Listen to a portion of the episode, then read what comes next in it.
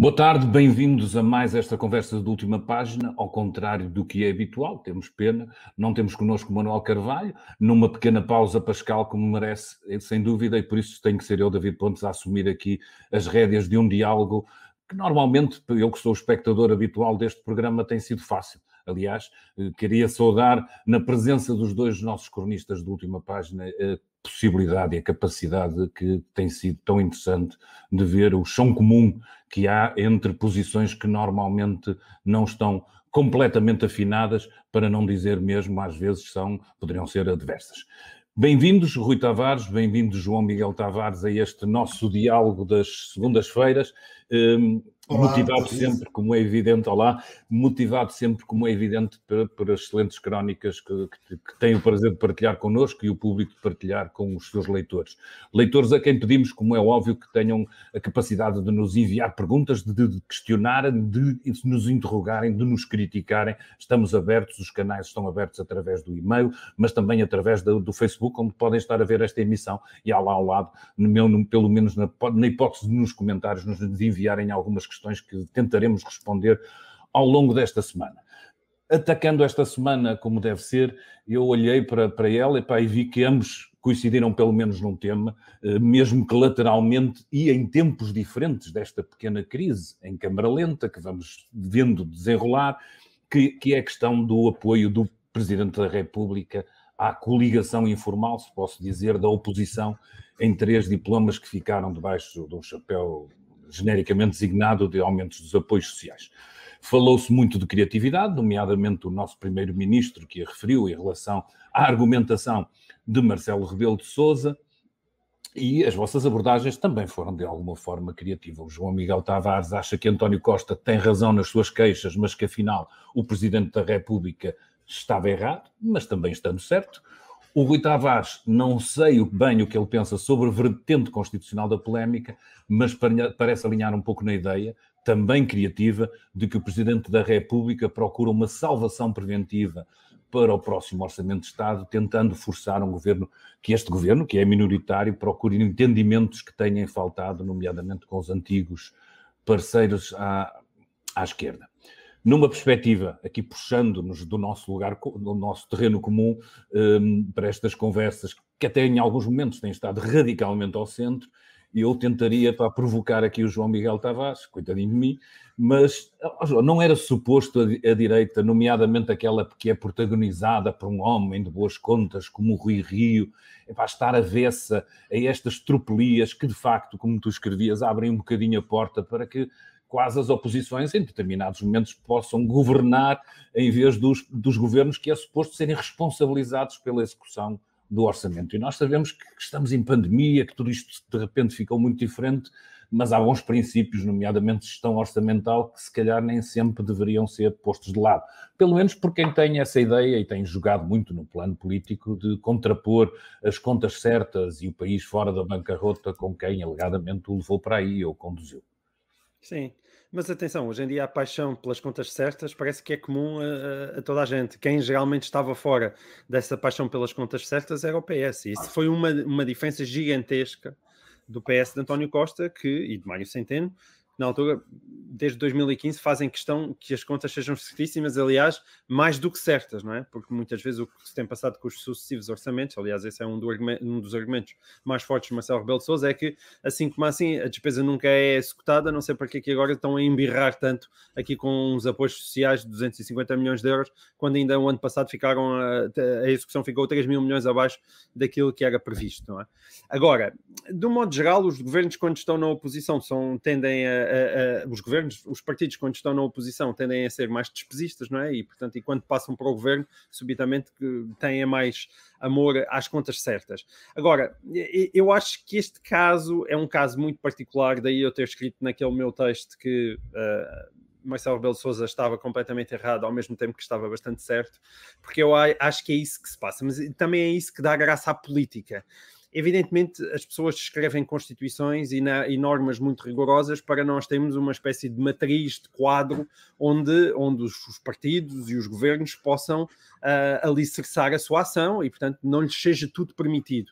mas também é verdade que a Constituição não é propriamente a sarça ardente, nem que seja uma voz de Deus intocada e que seja uma palavra sagrada, até porque há valores que, com grande frequência, entram em conflito dentro da própria Constituição, coisa para a qual Marcelo Rebelo de Sousa também um, também assinalou. Aliás, penso que foi a Ana Sá Lopes que escreveu um editorial com graça a dizer: bom, também está na, na Constituição que, que, todos nós merecemos uma habitação digna e condigna, e isso nem sempre é praticado, e portanto ela própria diz que o país é bastante inconstitucional. É verdade, Portugal nesse aspecto é um país não bastante tem inconstitucional. A. Não, não temos cumprido a lei fundamental em, em muitas, eh, eh, em, em, muitas das suas alíneas. E portanto isto é sempre um equilíbrio entre uma coisa e outra. Agora, o que é que se passa aqui?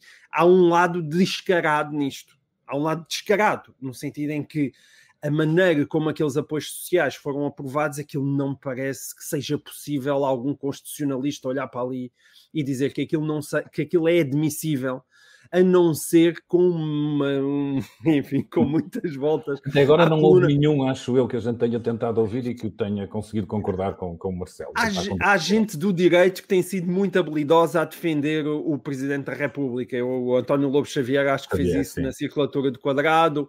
Um, ainda penso que hoje há um texto do Miguel Poiás Maduro que ainda assim estando contra, eu dá-me ideia contra aquilo que foi a decisão do Presidente, ele dá argumentos de certa maneira para sustentar essa posição.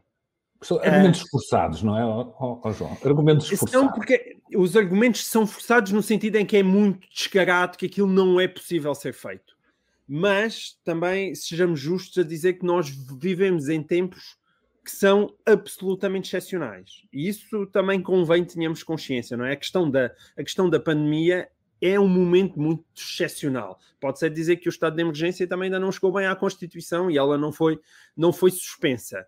Agora, este caso em específico, e para falar mais, antes de passar a, a, a palavra ao, Rui, para falar especificamente, digamos assim, no lado do meu espectro ideológico, eu, a maior parte das pessoas que eu vi mesmo à direita estão contra esta posição de Marcelo Rebelo de Sousa, portanto acham que aquilo não é aceitável, mas eu sinto que falta ali alguma sensibilidade social para aquilo que está em causa, porque eu já vi muitas análises que são magníficas a estudarem o direito, mas depois esquecem-se de discutir até que ponto aqueles, aqueles uh, apoios são justos ou são injustos porque vamos, vamos ver, aquilo que foi aprovado também não é propriamente uma coisa totalmente descabelada. Imaginam que era, não, um, que era aliás, uma, uma coligação das... negativa que era uma coisa obscena. Não, foi, não é isso que aconteceu, não é? Aliás, uma das, é argumentações, uma das argumentações do PS, ou de parte do PS, é que há, há medidas daquelas que aquilo são quase uma concretização ou avanço em relação a medidas que eles próprios iriam gerir.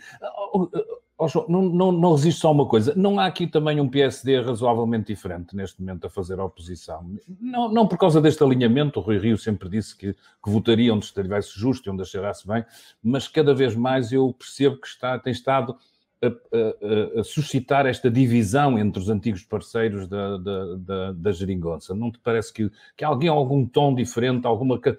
Eu vejo ali nas anteriores semanas a questão das barragens, da, o, o, Rui Rio e, e, e, e a liderança do PSD parece mais ativa, não é? Parece, acho que também precisa disso. Ah, tu podes dizer que há um lado quase meio despeitado, como aquela pessoa que bateu tantas vezes e mandou tantas cartas de amor, até que percebeu que realmente a namorada não quer nada com ela. Eu, eu acho que durante muito tempo Rui Rio foi fazendo aproximações, tentativas de aproximações constantes a António Costa, mas foi levando com sucessivas portas na cara, no sentido em que, evidentemente, António Costa sabe que onde se joga, uh, o, o seu trunfo mais importante não é o centro, onde ele acho que provavelmente acha que está bem coberto, mas é a sua esquerda. E portanto é a sua ligação à esquerda que ele tem que preservar, porque é a sua ligação à, à esquerda que sustenta o governo, não é nunca Rui Rio. E parece que só Rui Rio é que no início não percebeu isso. Portanto, eu espero que haja uma oposição mais acirrada, celebro isso, um, porque acho que o país precisa. Faz parte. Rui, a minha, a minha provocação era agora em sentido contrário, um bocadinho, mas epá, cada vez menos eh, se percebe, pelo menos nestas medidas, o Bloco e o PC distinguirem-se do resto da, da, oposição, da oposição tradicional que está à direita, e, e, com uma crise económica que não deve dar sinais de abrandar, será porventura para eles ainda assumirem de alguma forma posições mais consentâneas com aquilo que desejará o governo, e eu perguntava-te, se, até por causa da tua crónica de hoje, se há alguma perspectiva de que tenhamos de ver aqui algum entendimento uh, até ao fim da legislatura. Ou seja, há esta ideia de que o Presidente da, da República também criativamente está a fazer uma espécie de prevenção em relação ao orçamento do, do próximo do orçamento deste ano. Bem, infelizmente não. Eu acho que não há nenhuma hipótese de que se, seja encontrado um rumo partilhado, uh, seja na maioria parlamentar uh, à esquerda, seja no Parlamento como um todo, Uh, e creio que a única prevenção que os atores políticos estão a fazer é a prevenção em relação ao próximo ato clarificador, que virá através de eleições, sejam elas antecipadas ou não, mas estão a cobrir as suas bases, estão a acumular capital de queixa, porque quer dizer não fizemos porque não deixaram, ou uh, um, tivemos que uh, segurar o país contra as irresponsabilidades daqui ou daquela, uh, e portanto estão todos ao, ao e máxime se isto vier a acontecer, se a crise política latente, que já existe, embora não declarada, se transformar numa crise declarada explícita, aquilo que os políticos têm a dizer perante uma população que uh, está a tentar sobreviver e a quem uma crise política interessa zero é mas a culpa não foi nossa, a culpa foi dos outros.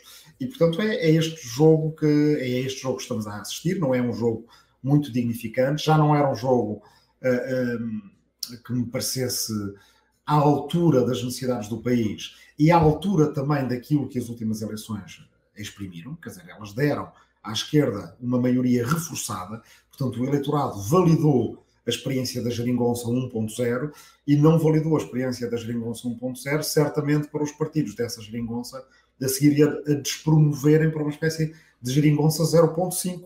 A ideia seria que isto provou bem, tomem lá uma maioria reforçada e, portanto, sigam nesta senda que incluiria, uh, do meu ponto de vista, disse muitas vezes, um acordo escrito, multilateral, desse, aí aprendendo com as boas práticas, fala-se tanto da Alemanha para tanta coisa, se calhar deveria uh, ter-se posto os olhos na maneira como é negociado um acordo governativo na Alemanha, demora o tempo que demorar, dois meses, três meses, com várias equipas de trabalho, com documentos em cima da mesa, não só como foi feito na Geringonça 1.0, mas indo mais detalhadamente uh, uh, setor a setor.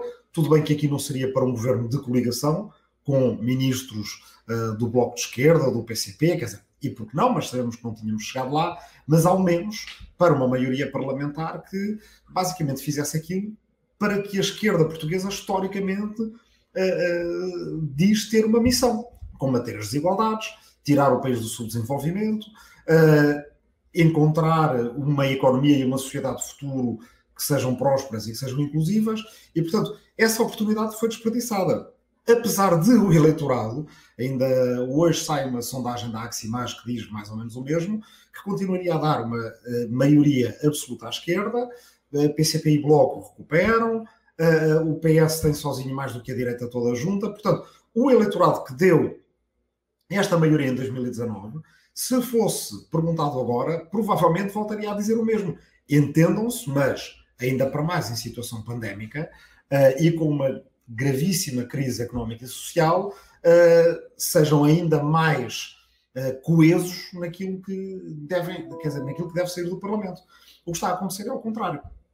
Eu devo dizer que não escrevi sobre a questão constitucional porque achei que, que bem, eu é que deveria estar errado, mas eu, estou, eu concordo com o Presidente, quer dizer, genericamente concordo com ele e não com os constitucionalistas, portanto sou eu certamente que estou errado, não sou constitucionalista, mas parece-me que o direito português padece de uma doença, uh, podemos chamar o formalismo ou a legalidade aguda, quer dizer, as normas são sempre interpretadas ao pé da letra, mas nunca de acordo com o seu espírito, e a verdade é que, sim, existe uma norma travão, eu acho que o Presidente tem alguma razão ao dizer que, não estando orçamentadas ainda, portanto, a norma Travão diz que não se deve aumentar despesas durante uma execução orçamental, para isso serve a lei orçamental, mas a verdade é que quem depois executa é o Governo.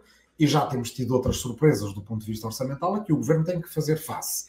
Aqui, o que acontece é que o Governo teria que, olhando para aquilo que o Parlamento aprovou, olhando para a Constituição, executar da melhor maneira possível. E por outro lado, acho que o Presidente tem razão também ao uh, lembrar que existe uma maioria parlamentar que não é de um só partido. E, portanto, também está na Constituição que o Parlamento uh, tem esse, nomeadamente quando não tem uma, uma maioria uh, absoluta, que o Parlamento é quem, quem uh, dirige os destinos do país. Vivemos em semi-presidencialismo, não vivemos num parlamentarismo puro, mas também não vivemos numa espécie de teoria unitária do Executivo em que o Parlamento vota no que quiser e o, o, executivo é que não implementa. Portanto, acho que o presidente, de facto, portanto, eu, um, um, pouco como o João Miguel, o João Miguel acha que o presidente teve razão e não teve em simultâneo.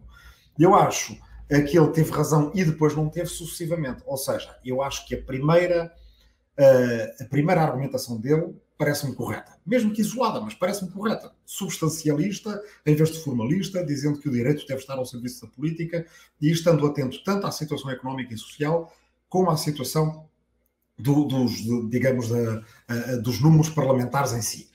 O que não me parece que ele tenha tido razão nenhuma foi depois no fim de semana, e em geral as coisas, a fragilidade de, uma posição política nota-se quando, quando, a argumentação muda, mais valia ter mantido sempre a mesma argumentação, mesmo que os outros uh, uh, constitucionalistas todos estivessem contra, ele já não está a fazer concursos para catedrático na Faculdade de Direito, já passou por isso tudo, também não está a jogar no campeonato dos constitucionalistas, está a jogar no campeonato do eleitoral e devia ter-se mantido firme nessa argumentação. Em vez disso, faz um, uma basculação para uma argumentação que essa me parece que não faz sentido nenhum, eh, e que me parece que já traz uma, uma grande dose de frustração nas relações interpessoais presidente-primeiro-ministro, como é natural nos segundos mandatos, aí é que essas coisas aparecem, dizendo: olha, olha que eu já salvei outros orçamentos, podia tê-los levado para o, o, Tribunal Constitucional e aí não teria gostado do governo.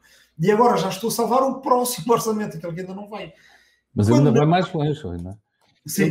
Ao, querer quase viabilizar já o orçamento de, de, de 2022, que parece uma coisa de ficção científica, não sabemos nós o que é que vai acontecer na pandemia, como é que vão ser as eleições autárquicas, quer dizer, estar a, a pôr na mesa neste momento o orçamento de 2022 parece uma coisa um bocado. Eu, e sim, quer dizer, o, o 2022 e o 2023, porque já falamos dos dois próximos, ah. e aí de facto é que me parece que nenhum, eh, mesmo não constitucionalista, conseguirá entender isto, porque ao Presidente não compete aprovar orçamentos, é o Parlamento. Ao, ao Presidente compete jogar com as cartas depois como elas tiverem saído do Parlamento. E se agora, neste outono, uh, o Parlamento decidir chumbar o próximo orçamento, o Presidente toma as suas decisões. Uh, e a Constituição dá-lhe algumas opções, mas não lhe dá a opção de preventivamente dizer: meus senhores, vocês vão ter que se entender e passar o próximo orçamento. E como ele sabe isso, voltamos ao que, ao que eu estava a dizer no início. É uma maneira, basicamente, de uh, precaver a sua posição e dizer: se formos para uma crise política declarada à séria numa altura destas, as culpas podem ser toda a gente, mas não é do Presidente, porque o Presidente tentou, o Presidente foi dando umas coisas ao Governo, outras coisas ao Parlamento, uh, os políticos, uh, os senhores deputados é que não souberam entender. Portanto, quando já está toda a gente assim a tentar cobrir as suas apostas, é sinal de que de facto nos podemos estar a encaminhar para uma crise política. Não sei se ela ocorrerá e não sei se ela ocorrerá sob a forma de, de eleições antecipadas, mas uma coisa eu digo: vale a pena, será sustentável continuar na situação em que estamos?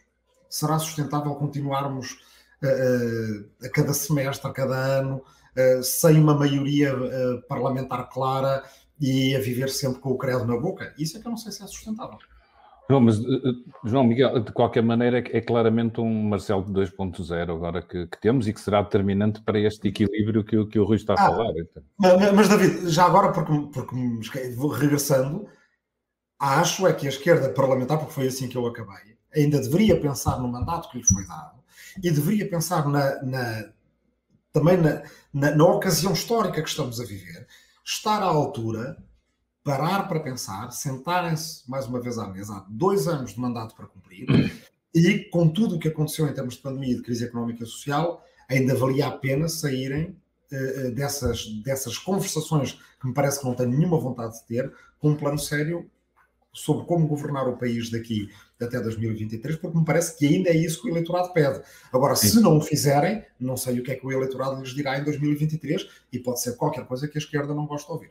Até de alguma forma para escutar aquilo que, que tu falaste e que eu também concordo, que existiu um, um eleitorado da, da geringonça. Existiu esse uhum. eleitorado e ali no pós-eleições eu cheguei a escrever também a perguntar a quem é que eu ia ouvir. Não sei se ainda existe hoje, se ele está, mas, mas é suspeito que, que, ainda possa existir transversalmente a, a diferentes partidos. Oh, João, esta pergunta, uh, o Marcelo está a jogar aqui o seu peso uh, claramente e a mostrar que, que quer ser uma fonte de equilíbrio do sistema. Não percebo muito bem se ele desequilibra mais do que equilibra nestas suas medidas que depois têm estes avanços, estes recuos, como, como o Rio salientado. Atenção, eu, eu acho que este caso não tem importância nenhuma, a não ser numa, perspe numa, numa perspectiva prospectiva, ou seja, aí sim eu, eu, percebo o que é que o Marcelo quer dizer. É dizer, eu estou, eu estou, é, isto é para salvar o orçamento para 2022. Eu consigo perceber o raciocínio, aliás, é o que explica melhor esta, esta posição do Marcelo. Eu tenho muitas dúvidas que a gente esteja a assistir a um Marcelo 2.0 no sentido, enfim, é evidente que o Marcelo de 2021 será sempre muito diferente do Marcelo de 2015 porque o do, ou 2015, 2015 não, 2016, porque esse, o Marcelo do início do seu primeiro mandato estava ao lado de António Costa no sentido de querer provar ao país que era possível um governo de geringonça. Uh, e, e, esse objetivo não é o mesmo objetivo uh, que ele tem neste momento mas eu. Uh, mas não é o mesmo objetivo, atenção, o, acho que o objetivo é continuar a ser o da estabilidade. A diferença é que a, a estabilidade concretiza-se de formas muito diferentes, exatamente porque António Costa acabou por prescindir da geringonça, na, na, da geringonça neste segundo mandato. Mas não me parece que o plano de Marcel seja um plano muito diferente. Eu não, eu não acho mesmo que, que o Marcel tenha uma personalidade brutalmente interventiva ele tem, deixa-me cá ver se eu me consigo explicar. Evidentemente que o Marcelo é interventivo no sentido em que ele está em todo lado, em todo momento, a opinar sobre tudo e mais alguma coisa, e são-lhe permitidas coisas a ele que não eram permitidas a nenhum outro presidente da República. Mas eu acho que o povo sente bem que Marcelo é provavelmente o, mesmo, o, me, o, o presidente com menos desejo de intervenção. Uh, quase executiva, no sentido de querer deixar uma marca nos, na, na maneira como o país deve ser conduzido acho que qualquer um deles, até Jorge Sampaio, todos eles tinham uma perspectiva um, de mais meter as mãos no caminho por onde o país deve seguir do que propriamente Marcelo Rebelo de Souza. Um, a questão é que Marcelo e Costa podem correr o risco de estarem casados durante todo o seu tempo de vida. Portanto, o, o, o Marcelo tem mais 10 anos, tem, tem, mais 5 anos, e portanto, no total, estamos a falar de 10 anos como Presidente da República. E Marcelo corre o risco de nunca conhecer outro Primeiro-Ministro. Isso também é uma lógica diferente. E, e, e, isso puxa para determinado tipo de atitudes que têm a ver com uh, António Costa, por um lado, mas também eu acho que no coração de Marcelo tem a ver com o legado que ele quer deixar para a própria direita de onde ele vem. A direita, do modo geral, queixa-se imenso de Marcelo. Aliás, a maior parte, se calhar, se nós conseguíssemos contar cabeça a cabeça as pessoas que votaram em Marcelo Rebelo de Sousa, possivelmente, com boas probabilidades, seriam mais de esquerda do que de direita. E, portanto, a direita uh, queixa-se um pouco de Marcelo, mas eu acho que Marcelo queria deixar uma direita que se visse e eu aqui, por acaso, estou um bocadinho em contramão com o Rui, que é muito curioso. O, o Rui tem mais medo de, do futuro da sua área política do que eu. O meu medo é o contrário, é, é que a sua área política, no sentido, enfim, incluindo aí o, o, a esquerda como um todo e colocando aí também o PS, mas que esta esquerda continue durante toda a década, a próxima década do, no governo, porque a direita está brutalmente fragmentada e não se consegue entender. Por isso, eu também penso que Marcelo Rebelo de Souza pode querer Jogar que as próximas peso. eleições sejam em 2023 e não em 2021, já certamente devido que fossem, ou 2022, mas a, a, a legislatura chegar ao fim para também sim. aí existir um PSD mais sólido que existe neste momento.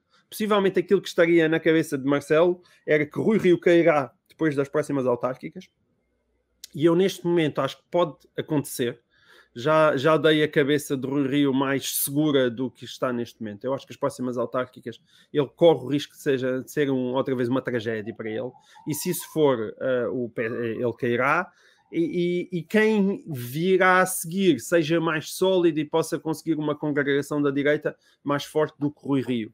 mas não sei se isso é um sonho inatingível por parte de Marcelo. Eu, neste momento, um, aquilo que eu vejo à direita é um futuro brutalmente fragmentado. Eu, aliás, vou escrever sobre isso amanhã. Eu, eu, eu vejo um, um, futuro brutalmente fragmentado à direita. Acho que o PSD está a deixar de ser um grande partido para passar a ser um médio partido e a ficar como um médio partido.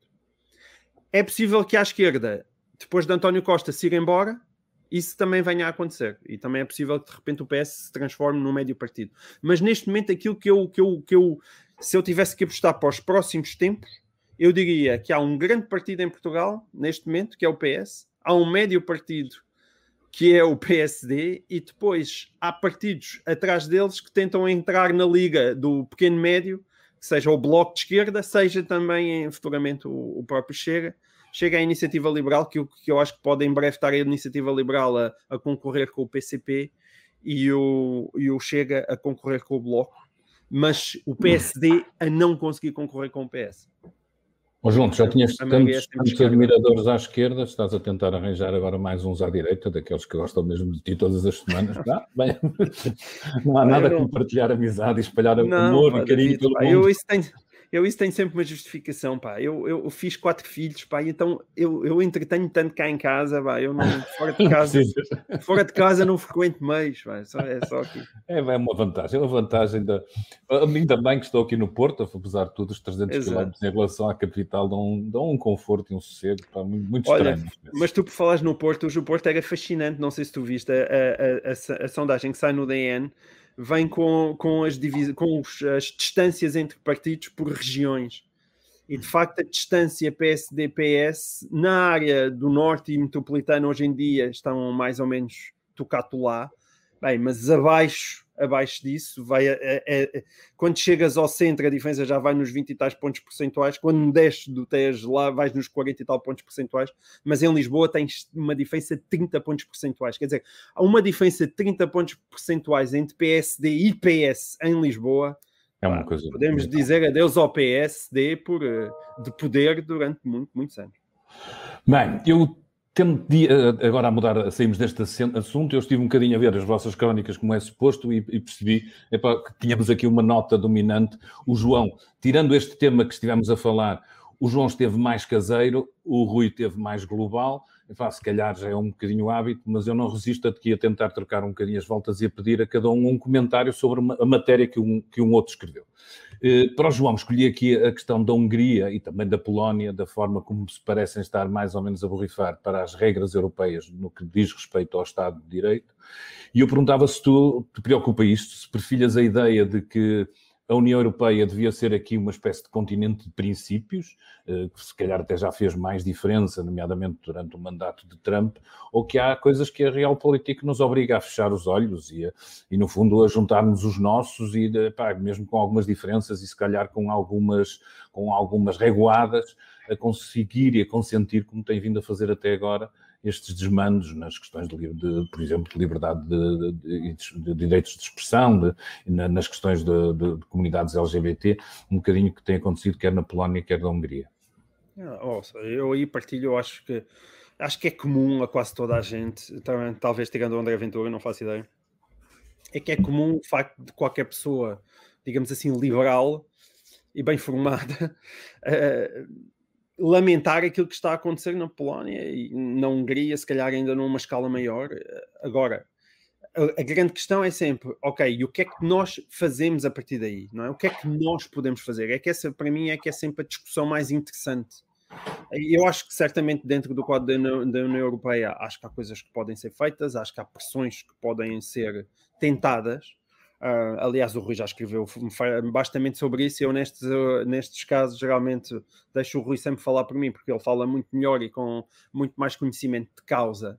E, portanto, é preciso conseguir fazer alguma coisa, mantendo ao mesmo tempo a tal flexibilidade que é própria da Realpolitik, não é? Que é, ok, onde é que nós traçamos linhas vermelhas que têm que ser mesmo linhas vermelhas sendo que as linhas vermelhas não podem geralmente estar exatamente no sítio que todos nós desejaríamos, no sentido em que para nós o inadmissível uh, está muito próximo sempre daquilo que são as nossas convicções pessoais e o inadmissível está logo ali. Um, é evidente que eu acho que nós temos que dar alguma extensão a esse inadmissível no, neste sentido porque os povos, enquanto forem democracias sérias, e quando eu digo democracias sérias, em que não haja fraude eleitoral e outras coisas que até agora que se veja, ainda ninguém pode dizer que as eleições na Hungria não foram eleições livres, ou que as eleições na Polónia não são eleições livres, se, se deixarem de ser eleições livres. Aí lá está, por exemplo, uma linha vermelha que me parece bastante evidente. Fora disso, tem que se deixar alguma flexibilidade a cada um dos povos para poderem, de repente, terem soluções, digamos assim, mais iliberais, por muito que nós as lamentemos, como evidentemente eu lamento. Agora, portanto, para mim, aí a questão é um é, onde é que se traça linhas vermelhas? Eu tenho muitas dúvidas. A Hungria é um caso em que essas linhas vermelhas estão constantemente a ser desafiadas, sobretudo quando nós sentimos que há um poder judicial que começa aos poucos a desaparecer por baixo do, do poder político, ou lá está, gente que leva a demasiada à letra a perigosíssima frase do professor Marcelo de Rebelo de Souza, que é que o direito está subordinado à política. Não, não. Essa, essa frase só é possível dizer num contexto muito de liberdade. Não possa, não possa ser dada a, mal, a, a maus entendidos, porque era uma frase que o senhor Orbán também subscreveria com grande entusiasmo, não é? Que o direito também deve estar subordinado à política. Não, não deve, não deve, de um modo geral, não deve. E, portanto, e, e, e na Hungria isso, isso tem sido, eh, essa invasão tem sido uma constante. Um, e, e, e, bem, enfim, e, também na Polónia. E, portanto, nós temos que, eh, acho que a Europa tem que saber estabelecer determinadas linhas vermelhas inadmissíveis, tem que conseguir dar os sinais, os máximos sinais para dizer: olhem, isto não se recomenda dentro da União Europeia, isto é contra os nossos princípios fundadores, e a partir daí tem que se ir sabendo gerir as coisas com habilidade, porque, evidentemente, nós temos em António Costa um grande defensor das liberdades, mas quando ele precisou do senhor Orbán, lá foi ele todo contente a conversar com ele e até parece que são pessoas que se entendem bastante bem uma com a outra. E isso aí sim entra sempre a complexidade da realpolitik. Portanto, lá está. Eu, ao nível sentimental, identifico-me como qualquer pessoa uh, em relação uh, contra os desmantos que têm acontecido na Hungria. O grande desafio é, ok, então vamos sentar e decidir o que é que nós podemos fazer para tentar combater isto.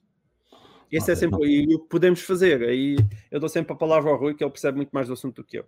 Oh, Rui, não sei se queres acrescentar mais alguma coisa. Não, queria, queria, queria, contar a história, porque a história é, é de certa forma, é, é, tão caricata que tem um lado quase divertido, se isto fosse uma, uma história de ficção.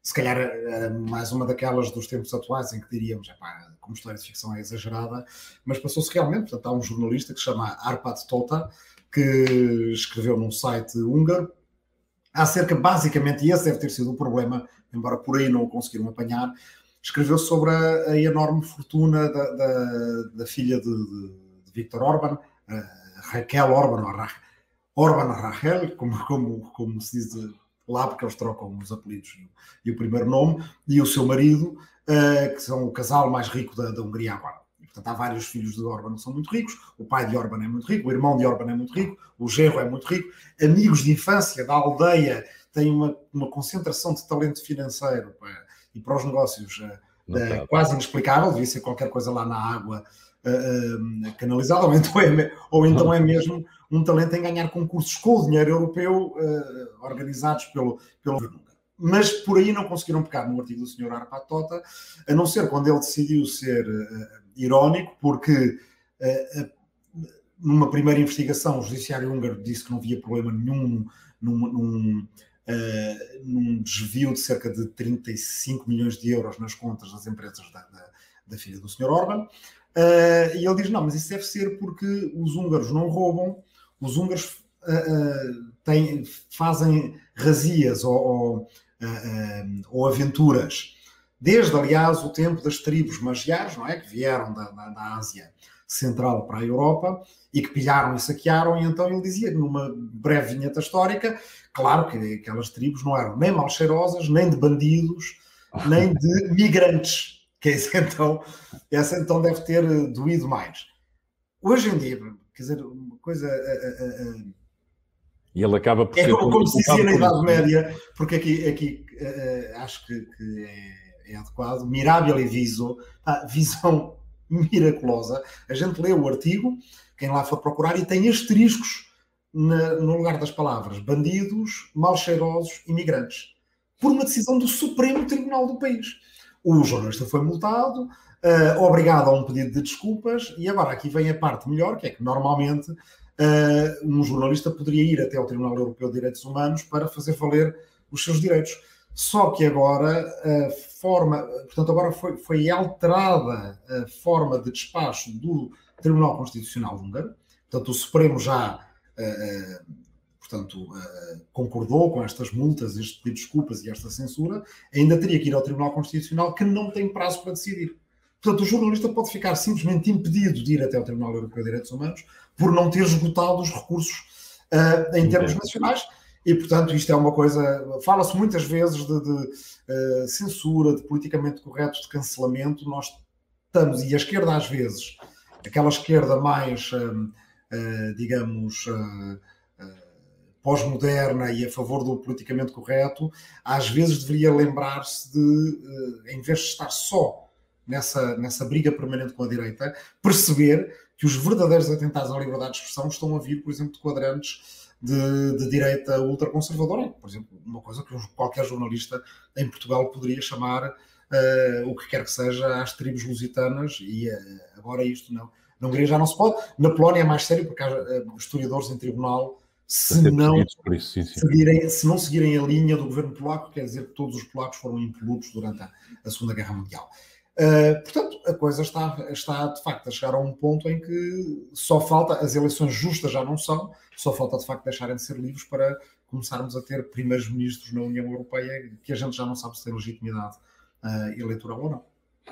Oh, Rui, a minha provocação da crónica do João era uma crónica que ele escreve sobre mais do que um tema, mas um deles pareceu-me bastante interessante, que é esta ideia de que a Câmara de Lisboa está a investir eh, na recuperação de, de, de, património habitacional, nomeadamente para ter casas de rendas controladas, mas há pelo menos aqui um prédio em que terá gasto qualquer coisa como 375 mil euros por cada apartamento. Eh, a ideia que eu tenho deste processo é que normalmente é em sede de licenciamento que é exigido aos promotores imobiliários que invistam uh, ou que reservem algumas das suas frações para rendas controladas. Aqui parece que é a própria Câmara. Justifica-se que uma autarquia esteja a investir desta forma, uh, pagando, se quisermos, uma, para, para, para habitações que provavelmente serão para uma classe média, média alta.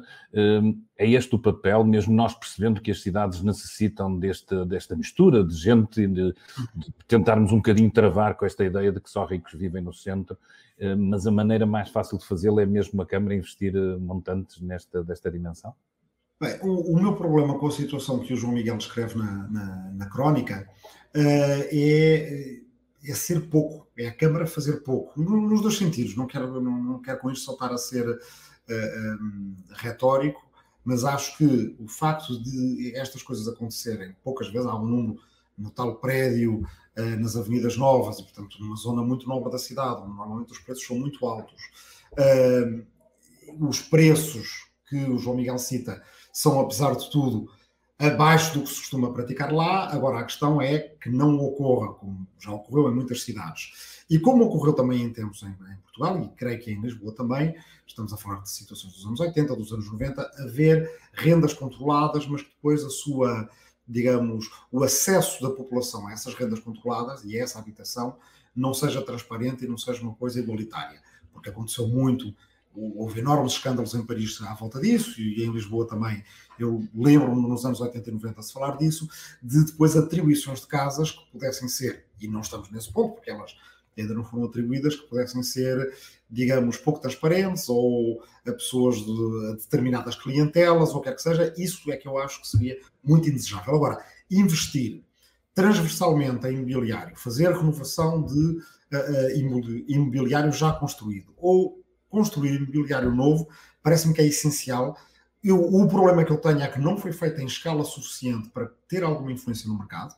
Uh, também, ao ser feito uh, para ter alguma influência no mercado, não pode ser só em segmentos uh, que antes eram da, da habitação social, e aliás cometeram-se grandes erros aí, de guetização nas cidades, e portanto, em áreas da cidade onde as casas valem milhões, haver investimento que possa trazer algumas dessas casas, pelo menos para uma classe média, mesmo que não seja uma classe média baixa, mas que possa chegar uh, a essas zonas da cidade e não criarmos uma cidade compartimentada entre quem tem milhões para viver nas avenidas novas, quem depois tem umas centenas de milhares e já é afastado um bocado, ou quem nem, nem sequer isso tem ou não tem acesso à banca e vai para os subúrbios, uh, eu não vejo como é que se resolve isso sem uh, um investimento público. Principalmente no momento em que estamos a viver, e dizias que esse é um tema mais local, mas não é local, na verdade é um tema global. Nada disto estaria a acontecer. A questão da habitação é, é um tema global é um tema global porque tem a ver com o enorme excesso de liquidez que nós temos no, no, nos mercados financeiros. Os bancos centrais tiveram a meter muitíssimo dinheiro para tentar pôr a economia na sequência da, da crise financeira de 2008 a funcionar de novo, põe-na por cima, o que desde sempre me pareceu errado, escrevi muito sobre isso, portanto vai pela própria banca e depois vai para todas as áreas do investimento financeiro, eh, que basicamente possibilitam fa fazem com que globalmente haja gente que tem que aplicar esse dinheiro e bons investimentos ainda uh, aos no imobiliário numa cidade como Lisboa. E, portanto, Lisboa teve um, boom do imobiliário que, em boa medida, escapou às lógicas de, das, das, possibilidades uh, da capacidade de compra dos cidadãos nacionais. E, portanto, temos agora muita casa que foi comprada e que está vazia. Uh, porque foi comprada como investimento. Uh, e, portanto, acho que a Câmara Municipal de Lisboa fez foi pouco. Eu, se não me engano, havia uma promessa de fazer 6 mil habitações familiares. eu creio que não, que não, não devemos estar né, da metade disso.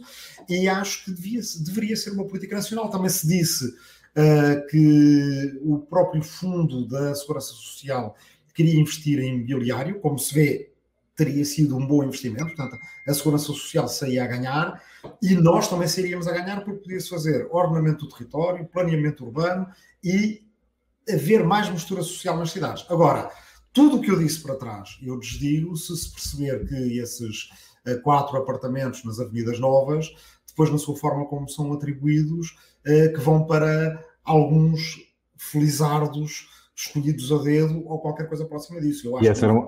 quatro, eu acho que deveriam ser 40 e eu acho que esses 40 deveriam ser sorteados de forma completamente transparente, porque aí estaríamos a fazer qualquer coisa no imobiliário daquela zona da cidade e a garantir que daqui a uns anos aquilo não é só ou para gente dos Emirados Árabes Unidos uh, com uh, muitos, uh, muitos milhões para gastar, ou só para escritórios, ou só para luxuária, e que possa lá viver gente que utiliza a cidade naquelas áreas, porque senão acontece o que acontece, quer dizer, em muitas cidades do, do mundo, das mais ricas, das Londres à, à, às Nova Iorques deste mundo, em que há avenidas lindíssimas, todas compradas por gente que não vive lá e pouco utilizadas. João, esse era o teu problema maior, não é? É que saber não só o investimento que é feito, mas onde é que ele vai parar e a que, e a que pessoas vão parar.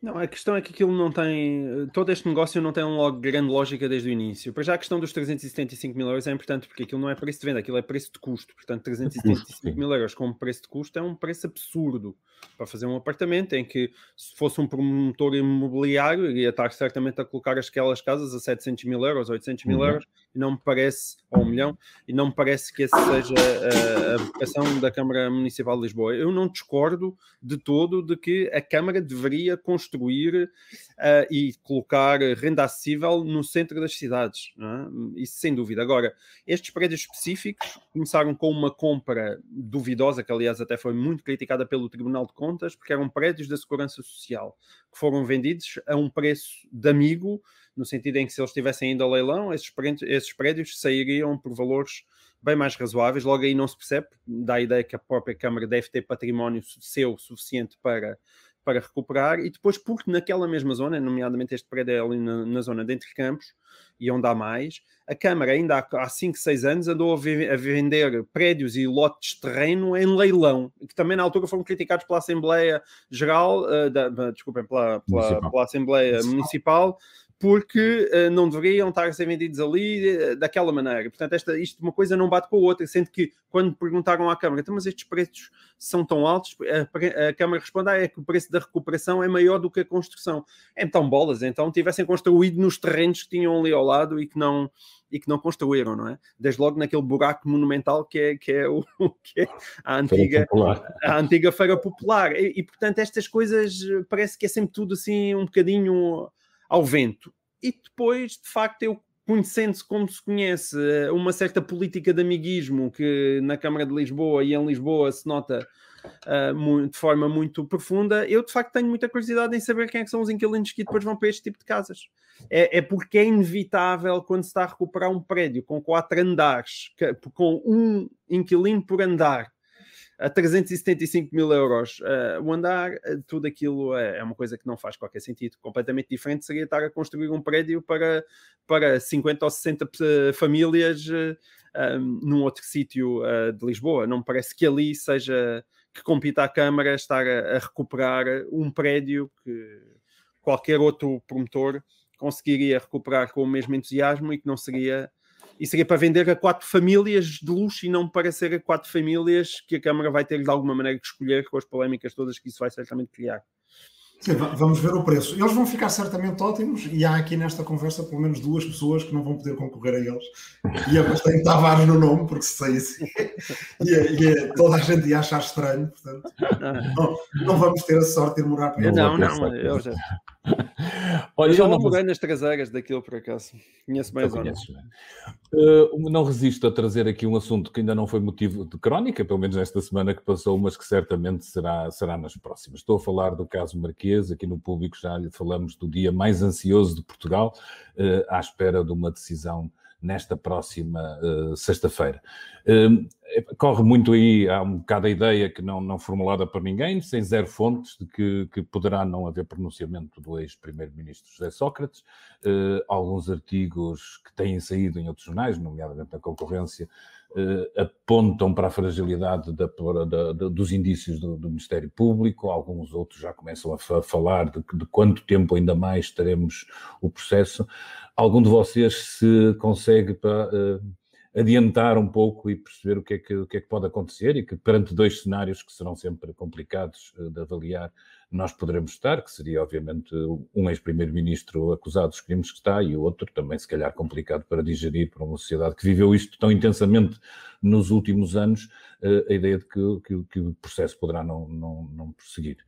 Rui, queres, queres aventar alguma coisa, deixar-nos a todos à espera não. da tua crónica da próxima semana? Não sou, não, não sou certamente o especialista do, do, do da, da, Operação Marquês. Do painel, do painel aqui. Mas acho que este, este é um risco que uh, se correu desde o início. Aliás, todos no início dissemos isto. Isto é uma coisa de tal forma grave que não há boas soluções para o país. Uh, porque ou temos um primeiro-ministro que fez tudo aquilo de que foi acusado, ou temos uh, um sistema judicial que o acusa de tudo aquilo e não consegue provar. Uh, bem, quiser, ou podemos ter uma mistura de ambas, que seria o pior dos mundos, que é as pessoas terem a sensação que tudo aquilo foi feito, que a prova não foi, não foi produzida e que, portanto, a corrupção não teria sido provada. É esse, no fundo, aqui o, a, a possibilidade que tu aventas. Eu acho que o saudável para o, para o país, sendo que não é a mim que me compete julgar nem, nem, nem acusar do ponto de vista da corrupção, seria o, o país e nós todos fazermos uma, uma, no fundo, salientarmos o que é que é do domínio da corrupção e o que é que é do, do domínio da corrosão. Eu acho que são duas coisas diferentes. A primeira compete aos tribunais provar, mas a segunda, claramente, acho que foi mais do que bastamente provada por tudo o que nós fomos sabendo acerca desta situação do ex-primeiro-ministro José Sócrates, mesmo naquilo que ele não nega. Mesmo naquilo que ele não nega, há comportamentos que não são uh, dignos de um primeiro-ministro ou de um ex-primeiro-ministro e que, portanto, corroem uh, a capacidade das pessoas acreditarem nas instituições, uh, minam a moral de um país e, portanto, devem ser severamente julgados no, na opinião pública e devem ter consequências, deveriam ter tido consequências, por exemplo, também ao nível do próprio Partido Socialista, e aí acho por exemplo, a Ana Gomes foi alguém que foi muito clara no Partido Socialista em relação a isto.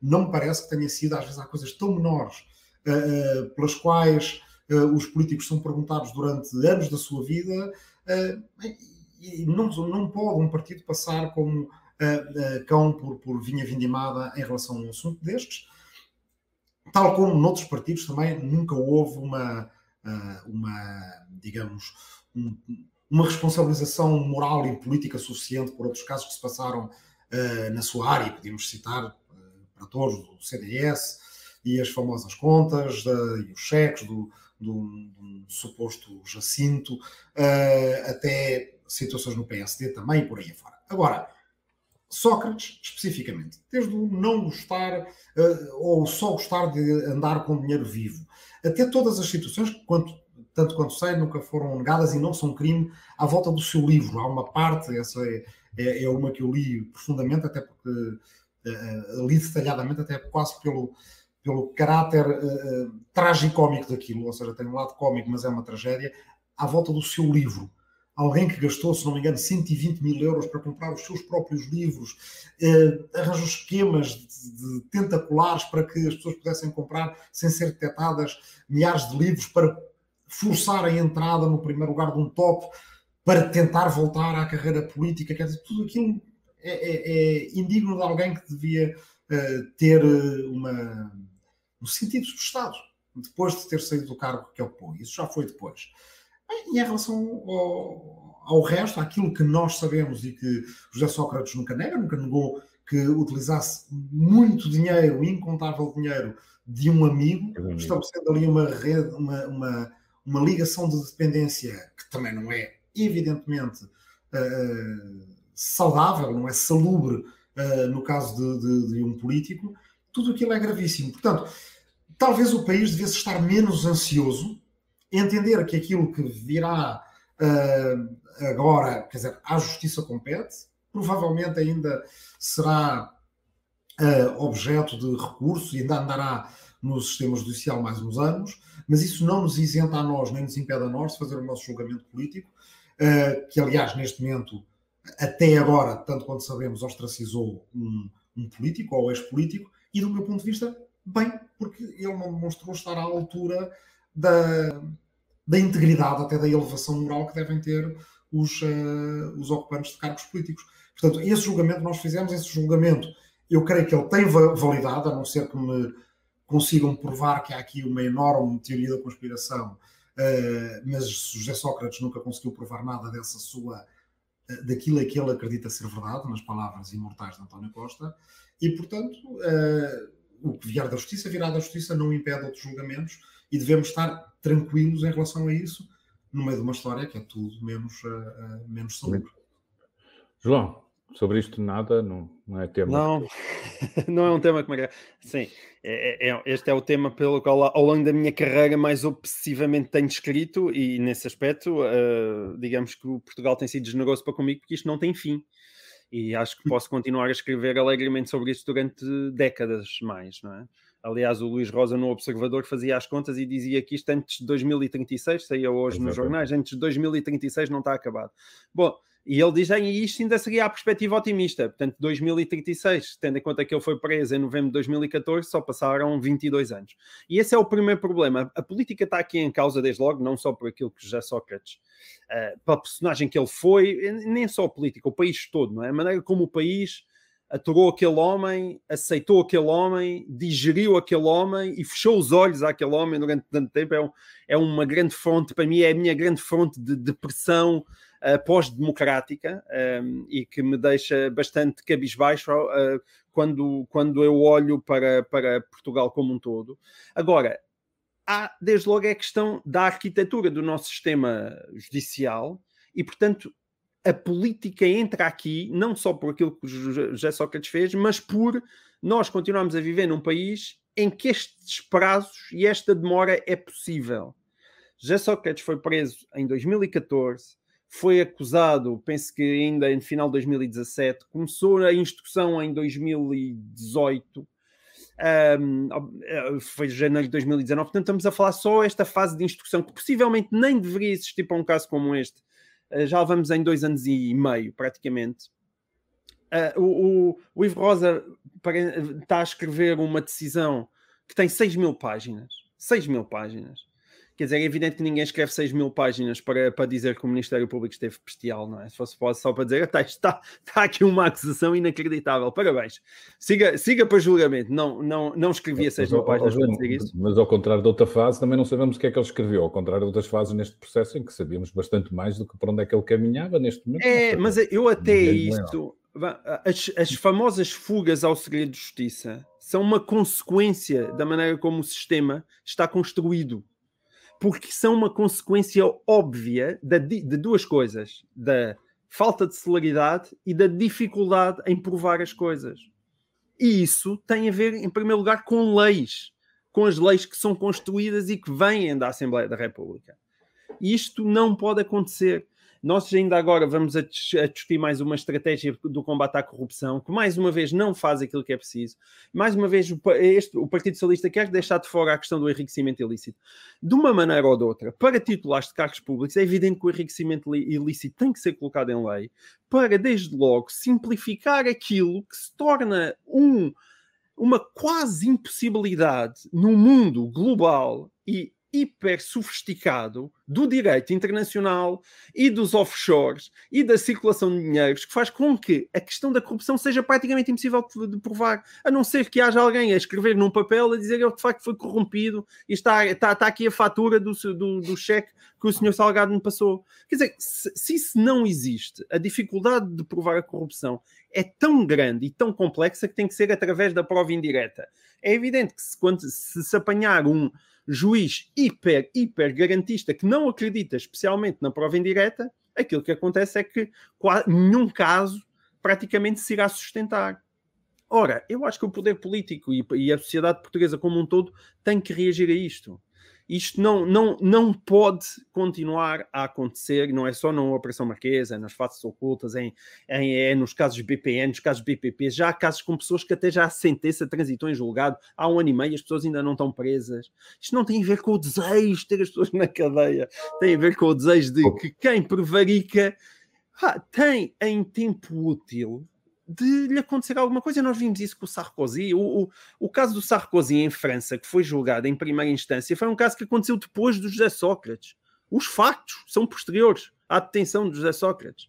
Quer dizer, isto, isto sim é, é, é realmente difícil as pessoas terem confiança nas instituições. E aumentou o efeito de corrosão que, que, aumentou o efeito de corrosão que o Rui nos estava a chamar, chamar a atenção. Mas, mas aumenta, mas às vezes, às vezes nós dizemos isto quase com aquele lado, olha, pois é, é a vida. Dramatismo, mas, fatalismo. Mas é que não é vida, pá, não é vida, não, não pode ser, ser a vida. Quer dizer, alguém acorde para isto, porque para mim a justiça, a maneira como a justiça não se faz, é para mim o grande cancro da, da, da, digamos assim, das instituições portuguesas como um todo e do regime português e do sistema.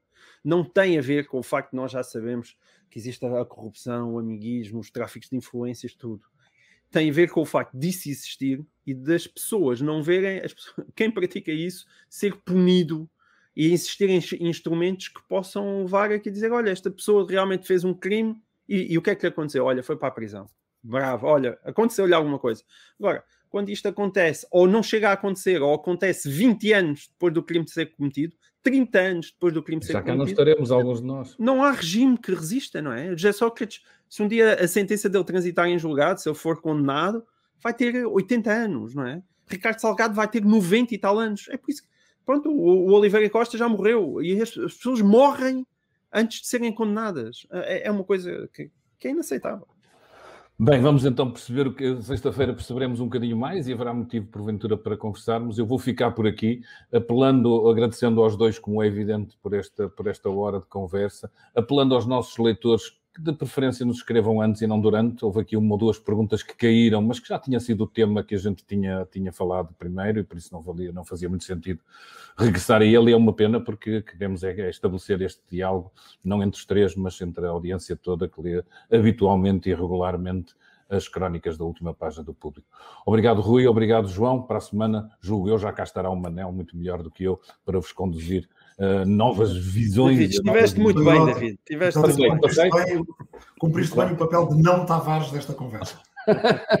obrigado aos dois, até à próxima. Tchau, até para a semana. Um abraço. Até para a semana.